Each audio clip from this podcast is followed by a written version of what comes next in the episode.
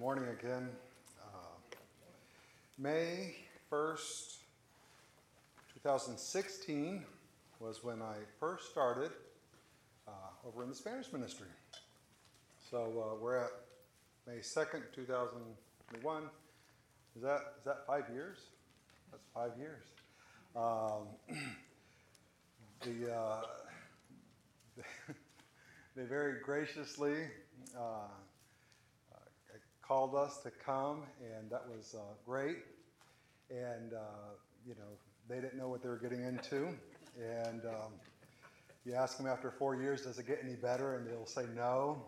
Uh, but through it all, they've learned to grow in patience, and um, they, they've become better Christians through the trials and tribulations of me being involved in their lives. Uh, so it's a, a, blessing to get to be involved in this church, um, both on the Spanish side and on the English side now. Uh, it's funny how uh, God moves and works, and um, get to be here. We're in chapter 20 of Matthew, Matthew chapter 20. We'll be reading from verse 17 all the way to verse 28. Would you please stand with me for the reading of God's word? Matthew chapter 20, verse 17, the word of God says, As Jesus was about to go up, to Jerusalem, he took the twelve disciples aside by themselves. And on the way, he said to them, Behold, we are going up to Jerusalem, and the Son of Man will be delivered to the chief priests and scribes, and they will condemn him to death, and will hand him over to Gentiles to mock and scourge and crucify him. And on the third day, he will be raised up.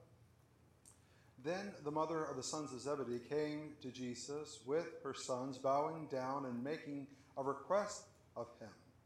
And he said to her, What do you wish?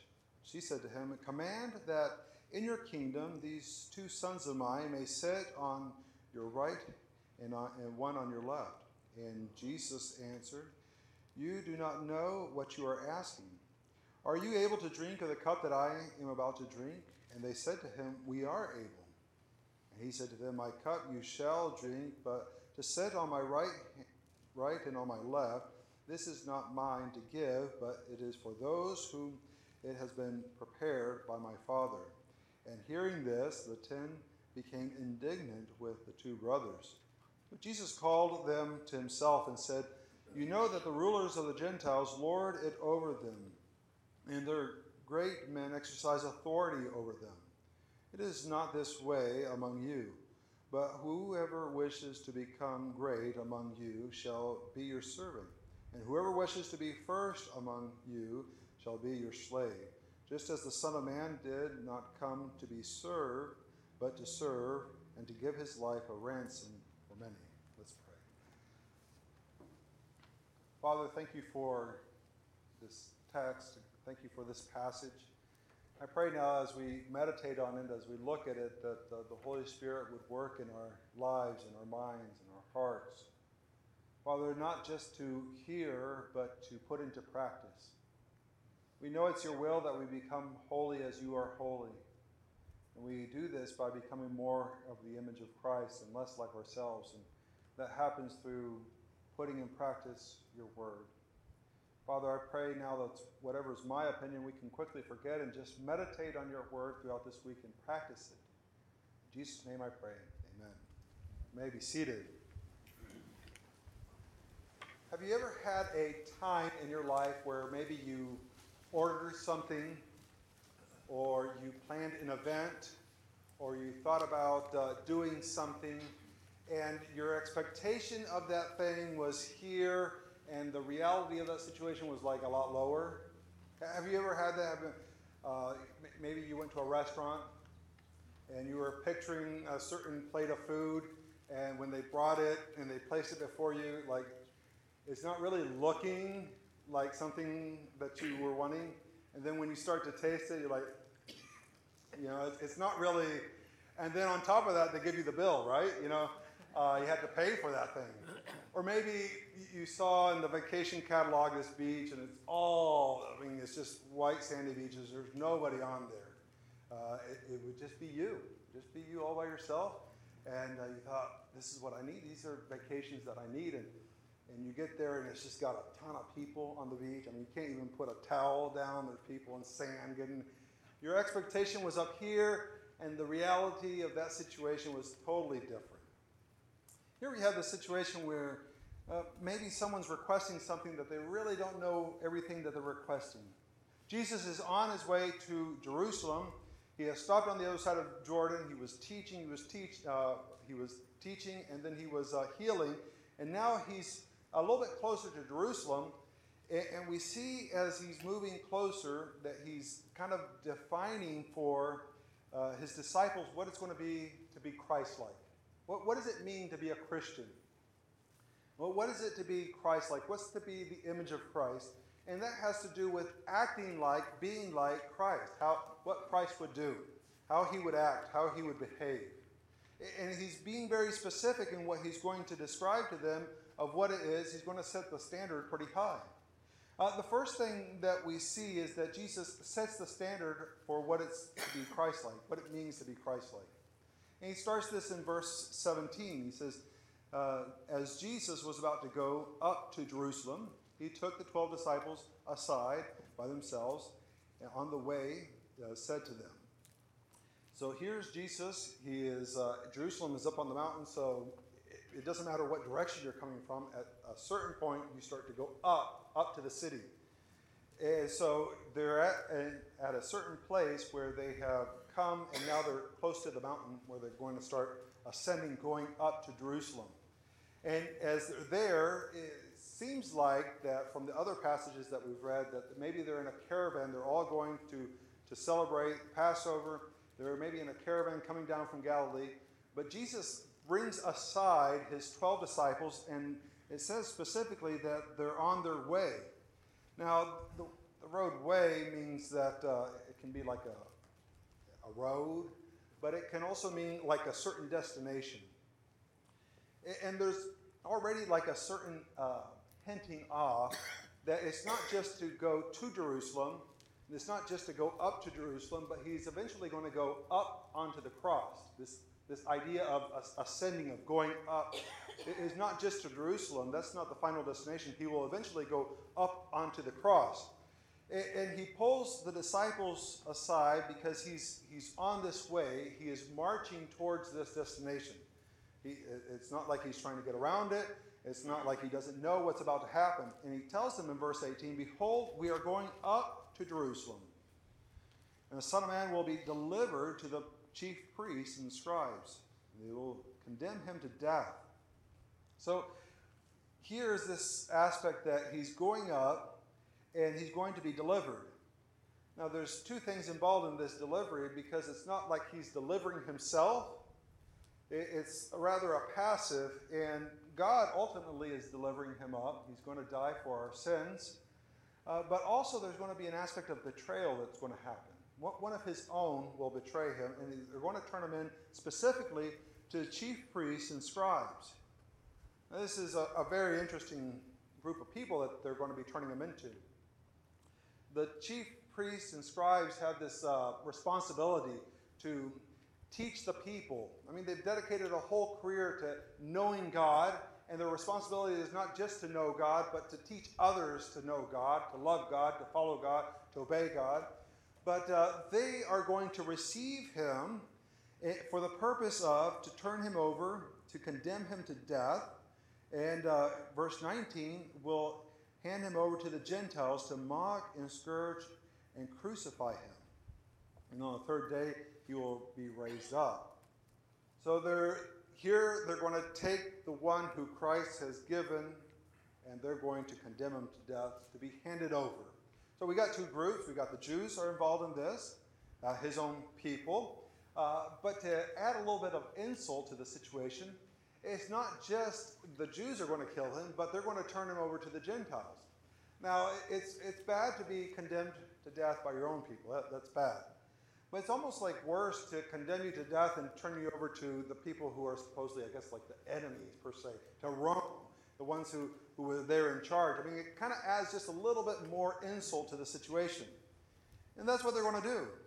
Now, as we look at this, our eyes are probably attached to, they looked at, they focused on this aspect of, uh, to mock, to scourge, to crucify him. And, and in a very real sense, the, the prophecy that he's telling them is getting a little bit clearer.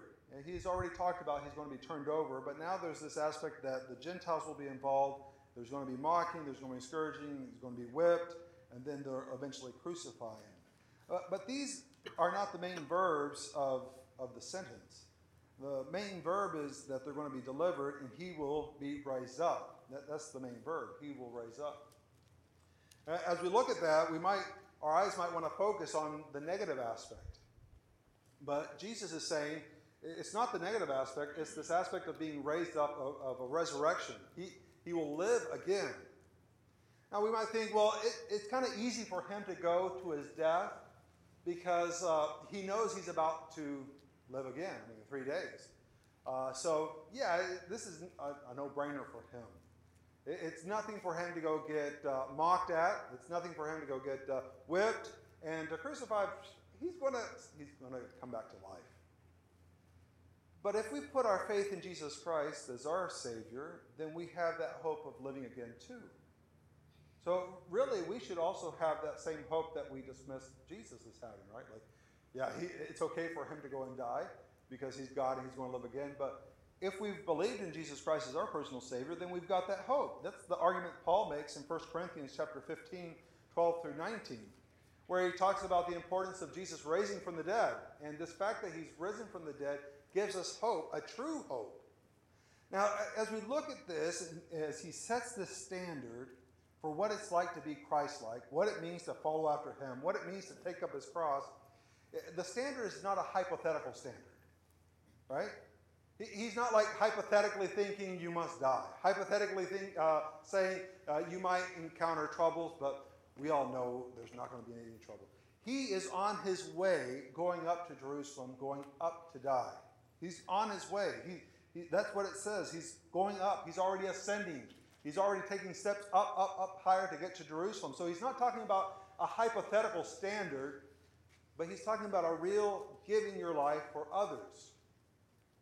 It, it, it's sometimes, you know, we'll say uh, you have to take up your cross and follow Jesus, and we think about that in our context of being in Texas and nice padded chairs and AC, and we say, oh, yes, yes, I, I want to follow Jesus too. And in our mind, it's more hypothetical, like, yeah, we'll do that. It is suffering for the Lord here. But it's not a hypothetical standard, it's what he is doing. Now, as he's, as he's doing this, as he's going up, there will be people who uh, will betray him, his own people. In fact, uh, John 1.11 says he came to his own, and those who were his own did not receive him. They, they turned him in. Can you imagine? He's on this uh, on this way to Jerusalem and he pulls his disciples aside. Part of his disciples is Judas. And he's saying to them, he's, he's telling them what's about to happen. And he's one of the ones that is listening and he's about to betray them. This is something important to think about because uh, as we're following Christ, there'll be many who also look like they're following Christ, but they have a different agenda.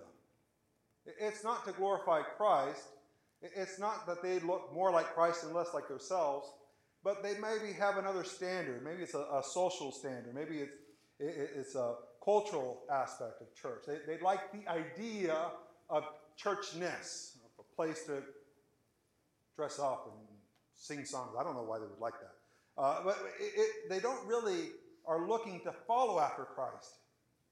They just like the cultural aspect of it, the connections that they can make, and so forth.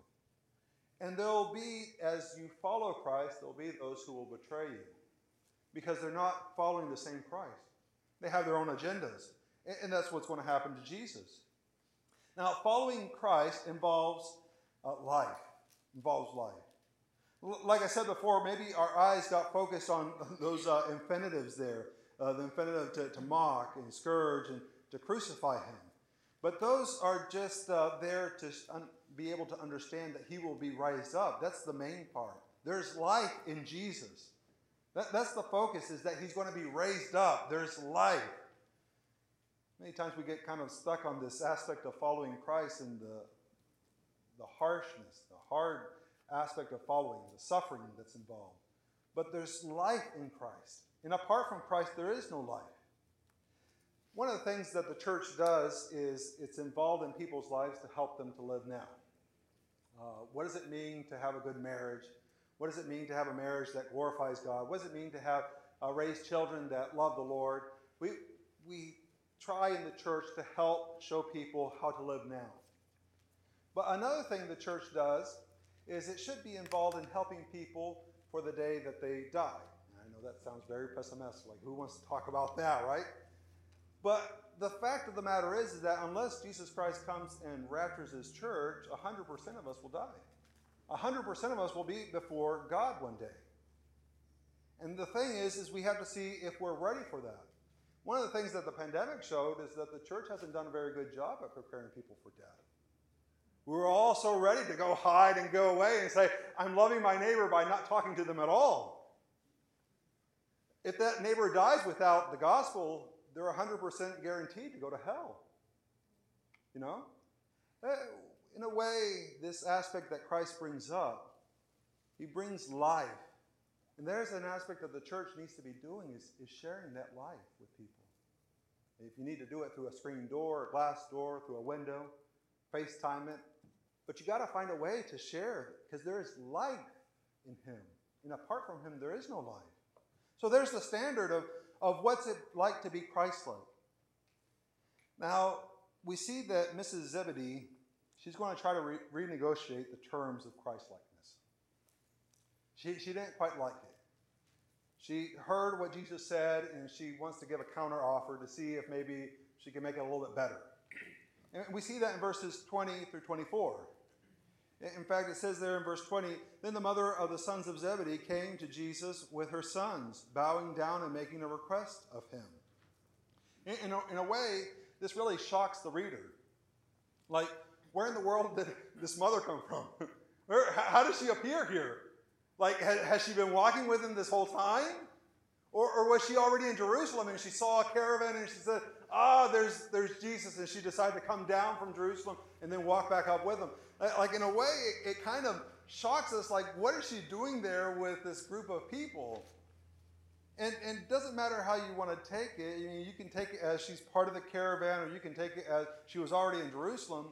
But when you compare it to Matthew chapter 19, verse 29, where Jesus is talking about those who follow him must leave mother and father, there's at least two disciples that are following Jesus that brought their mom along with them.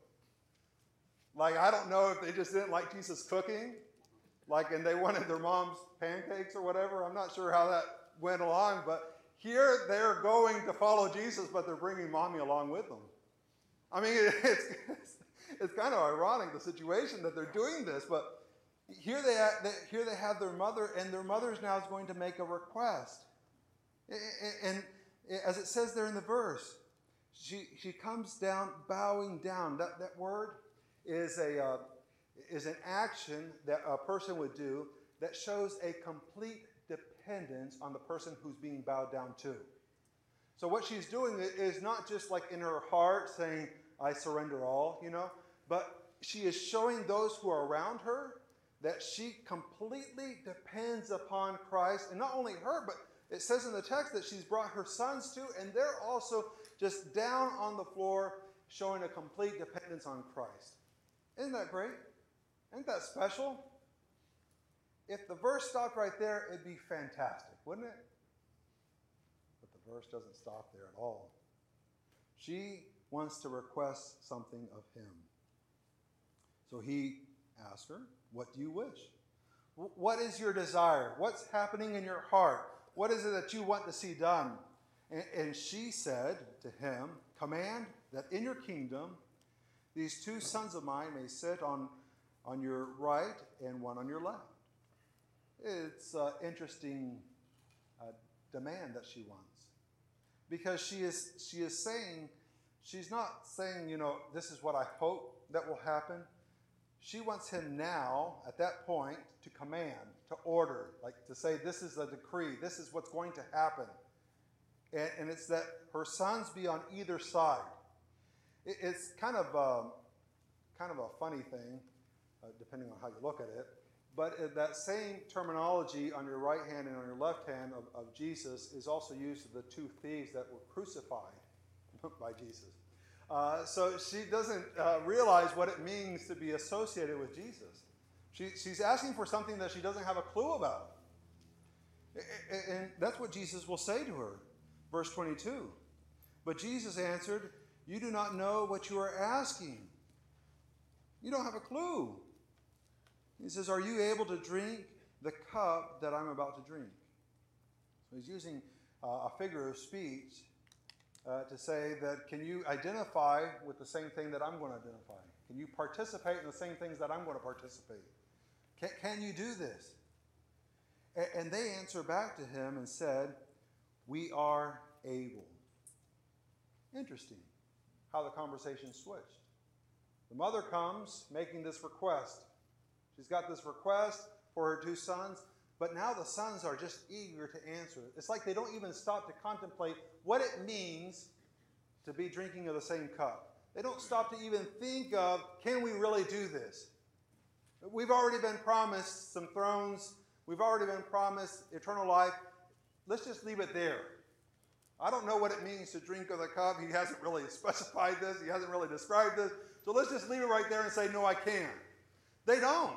They're like, yeah, we can do this. There's no problem at all. We got this. It says there in verse 23, uh, verse 23 He said to them, My cup you shall drink, but to set on my right and on my left, this is not mine to give, but is for those whom have been prepared by my Father. So Jesus tells that there is a plan that God has. God has a plan in His omniscient where He is planning to reward certain people according to certain things, and that is for God to determine, that is not for Him. But that they will have to partake in the sufferings of Christ. That, that's what they're going to have to do. And verse 20, uh, 24. After hearing this, the ten became indignant with the uh, two brothers. So the other ten, they hear this request. I mean, you can see the image. There's the mom with the two sons bowed before Jesus. I mean, it's not like something done secretively, right? Everybody can see this, even though he's come apart with his disciples. Everyone can see what has happened, and they've heard the request, and they become angry. Something inside of them arouses, and it's, and it's not something pleasant. They're angry at the two brothers. And this aspect that they're angry at the two brothers kind of uh, points off that maybe the two brothers are more involved in this than just the mother. I mean, they could have maybe uh, corrected their mom. Like, no, mom, uh, that's not how the kingdom of heaven works. Uh, Jesus already said in, in Matthew uh, chapter 18, uh, 3 through 5, that it's, it, it's like the, king, the kingdom of heaven is like these children. It's something very humble, it's not something very boastful. Or they can say, no, mom, uh, G- Jesus invites children to come to him, but then uh, when rich, moral people try to come to him, he kind of shoos them off and they take off and, and he doesn't go chasing after them. Or he could have said, uh, no, mom, is, the last shall be first. No, don't, don't put us out there like that. Or, or they could have talked about the, the, the gracious landlord who had this vineyard and how he invited people to come work and he paid them all the same. They could have corrected their mother, and you might be saying, no, no, they couldn't have corrected their mother. Oh, they should have. Because he has just told them that you have to love him more than family. So they should have corrected, but they stayed silent. They wanted to see if this would work. And then, when given the opportunity to answer, they said, Yes, we can do this. No, they should have told their mom, No, Jesus has already promised us thrones. We don't need any more honor. That's good enough. We're satisfied with whatever God would give us. But no, they let her talk and see what's going to happen. As we look at this, eh, this section where the mother, where Mrs. Zebedee tries to renegotiate what it's like to be Christ like, her actions don't match her attitude. Her, her actions look fantastic. I mean, she's just bowing down before Jesus. It looks like she has this complete dependence on him, but her attitude is that her kids deserve more. her kids should get another special honor. Now, the problem is not that she loves her kids. That's not the problem. The problem is that she loves her kids more than God's will and God's plan and God's purpose. And that's the problem. When we decide to put family above what God wants, when we decide to put God second to the blessings that He's given us, there is the problem. That's what she's doing. She loves her kids more than she loves God's will and God's purposes. And the other thing that she's doing is that she wants the glory without the suffering. She's trying to ensure that her kids will have the glory without the suffering. Jesus had already said in Matthew 16 24, then Jesus said to his disciples, If anyone wishes to come after me, he must deny himself, take up his cross, and follow me. That's what it's defined to be Christ like. And she wants to kind of skirt tail around that and say, just go ahead and order this to be happening. She has no idea how her kids' lives are going to end. James gets killed with a sword there in Acts chapter 12. John gets put into the island of Patmos, and we don't know how he dies specifically, maybe old age. But she's already assuming that they're going to be faithful all the way to the end, and she doesn't know that that's going to happen. But she wants the glory without the suffering. Now, not only this, but this brings up a question that if following after Christ involves suffering, isn't it kind of morally irresponsible to encourage people to follow after Christ? If going after Christ, if accepting Christ as your Savior involves suffering, then isn't it morally irresponsible to suggest somebody to leave the world and follow after Him? I mean, it would almost seem morally irresponsible to give the gospel to somebody and say, hey, forget everything and go after Him. You're going to have a life of suffering. Enjoy. You know? Is this morally irresponsible? And we have to ask this question because in Philippians chapter 1, verse 29, it says, For to you has been granted for Christ's sake not only to believe in him, but also to suffer for his sake. To suffer. It's part of the aspect of following after Christ.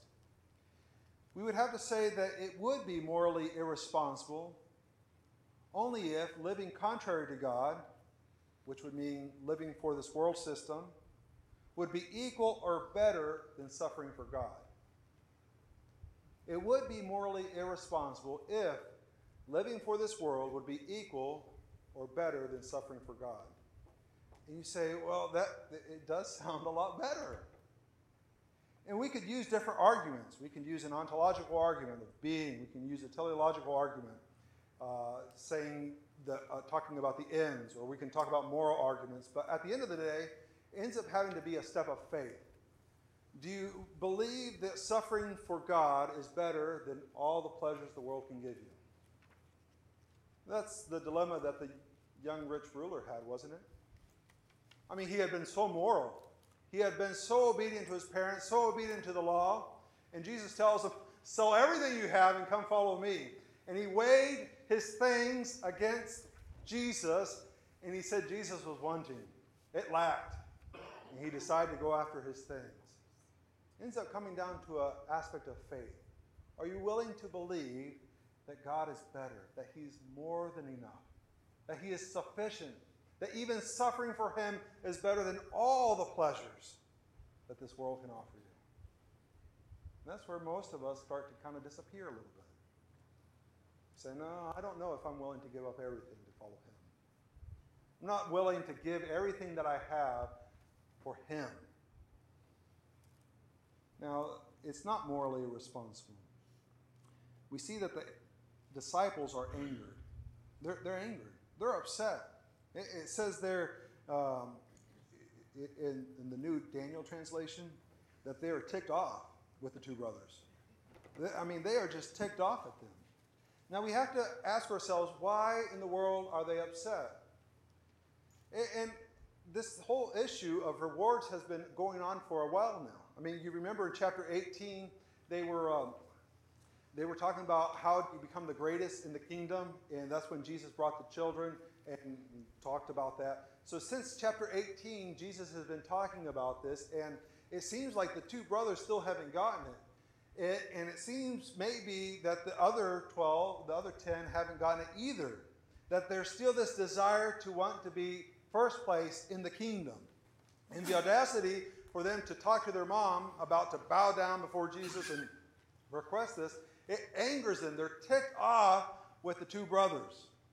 And specifically the two brothers, which makes me think that the two brothers had more to do with it than their mom. Now, why is this happening? Let's go to James chapter 1 really quickly. James chapter 1. Uh, sorry, James chapter 4, verse 1. James is writing and he says, uh, James 4 1, What is the source of quarrels and conflicts among you? Is it not the source your pleasures that wage war in your members? That word for pleasures is the word for passions. What a person is passionate about, what they desire, what they want. When uh, my passions conflict with uh, my wife's passions, then there's a quarrel, there's a problem, right? Think about uh, late at night, bring Hannah home from the hospital, and uh, Hannah starts to cry and you know needs something, diaper change, something. Um, my passion is to act like I don't hear it. you know, maybe she'll hear it and then like go, you know, and hit her so that she wakes up. If her passion is also to sleep, then there's going to be a conflict, right? They're going, you never wake up, you know, uh, blah, blah, blah. When there's battling conflicts between people. Now, you think about a marriage, you think about anything, any relationship where there's conflicts that happen. When uh, on one side, one says, I deserve the right or the left side of Jesus. And the other 10 say, No, you don't. I deserve it there's going to be a conflict. What is, what is motivating this conflict? What is motivating this, this thing in their life? It's, it's their own pride that their desires, their passions are being threatened. And whenever your passion or your desire gets threatened, then it starts to get heated and it starts to get, be conflict. If your passion and your desire is to glorify God, nothing can threaten that. Nothing can threaten that. But say your passion, what, uh, say your, your, your passion, your desire is to rest. And um, you got to wash the dishes. Dumb dog needs to be taken out. Uh, XYZ, somebody calls you, they, they got an emergency and they want you to come quickly. But your desire, your passion is to rest right then. It'll cause a conflict. You'll show up. What do you want? Let's do it. Ah. Off you go because it's threatening what you want, your passion. Whenever we have a passion for things that are not God Himself, when other things come into that, we'll feel very threatened. And we'll start to quarrel. We'll start to fight. Now, what does Jesus do about this? Jesus reestablishes himself as a standard. That's what he does. He, he's, he's not going to entertain the, what Mrs. Zebedee has requested. He's going to reestablish himself. He's heard her request, and he's like, um, "Yeah, let's let's let's focus a little bit here." verse 25. But Jesus called to himself and said, "So he calls them. there they are." And he says, You know that the rulers of the Gentiles lord it over them. So this is how just the world works. This is how the world works. You have government authorities, you have people, and they exercise rule, lordship, authority. That, this is what they do. And he says, It's not this way among you. I don't know if you've seen the Walt Disney version of Cinderella, but um, there's this moment where uh, Cinderella's dress has gotten all torn up by the stepsisters. Do you remember? And, uh, and, and, the mice are, are there and they're sad. And Jaq Jaq says, You know what? Cinderella's not going to go to the ball. And all the mice go, What? What? What? You know, you remember the, the scene? I can imagine that the disciples are going, What? What? What? What do you mean the kingdom of heaven is not like, like this? What do you mean it's not about authority and ruling and exercising dominion and lordship over people? That's, that's what it's all about. You're telling me it's not like that at all? And Jesus, it's not. In fact, he, he shocks them even more. He says, But whoever wishes to become great among you shall be your servant. And whoever wishes to be first among you shall be your slave. And he takes it down even further. The way up is the way down. You know, that doesn't make any sense. But that's not the way that God has established it. That, that's what he is He set forward. Now, uh, uh, we look at this, he's calling them to be slaves of one another, to serve. And he says, verse 28, just as the Son of Man. Just as the Son of Man? It, it, implies that he's not asking of them something he hasn't done himself. He's not inviting them to take a road that he hasn't walked. It means just as what he is doing, he's asking them to do. And what he's asking them to do is this aspect of serving. He says, just as the Son of Man did not come to serve, but to serve and to give his life a ransom for many. Looking at that word ransom, uh, ransom usually has the idea of paying something, uh, like if somebody's kidnapped, per se, or, or um, something's taken and you have to pay a ransom to get it freed or get the person freed. And uh, this has caused a lot of theological debate over the years as to who is Jesus ransoming? Uh, who is being ransomed? Who is the payment being made to? And, and there's a couple different options as to who the payment is being made to. Some have argued that maybe he's making this payment to Satan. Now, the idea is that um, since uh, Satan is the God of this world, and uh, because we are born into the kingdom of darkness rather than to the kingdom of light of his Son, therefore, if you're going to be transferred over the kingdom of darkness to the kingdom of light, something had to happen. And so maybe Christ, when he's ransoming, he, he's paying, maybe he's paying Satan off so that he can rescue your soul. Uh, that's one idea. I, I, would suggest you not to hold to that idea. Uh, hopefully, you weren't thinking, yeah, that's a good idea. Don't, don't uh, because God doesn't owe Satan anything. God is sovereign on top of Satan. He doesn't owe him a thing. And there's nothing that Satan can do.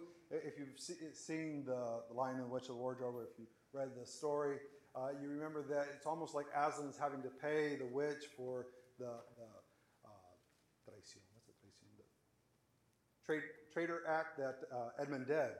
It's not that at all. It's not paying Satan. Rather, it's it's appeasing God's wrath.